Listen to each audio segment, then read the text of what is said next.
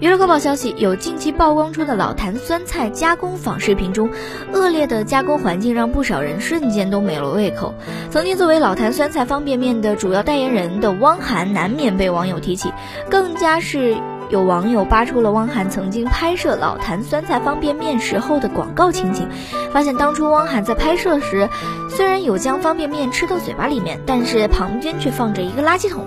拍摄完之后就将口中的方便面直接给吐掉了。虽然说汪涵拍摄这种食品的广告很可能是因为害怕自己吃的太多导致身材走样才选择吐掉，不过这种赤裸裸的欺骗在观众眼里也是不允许的。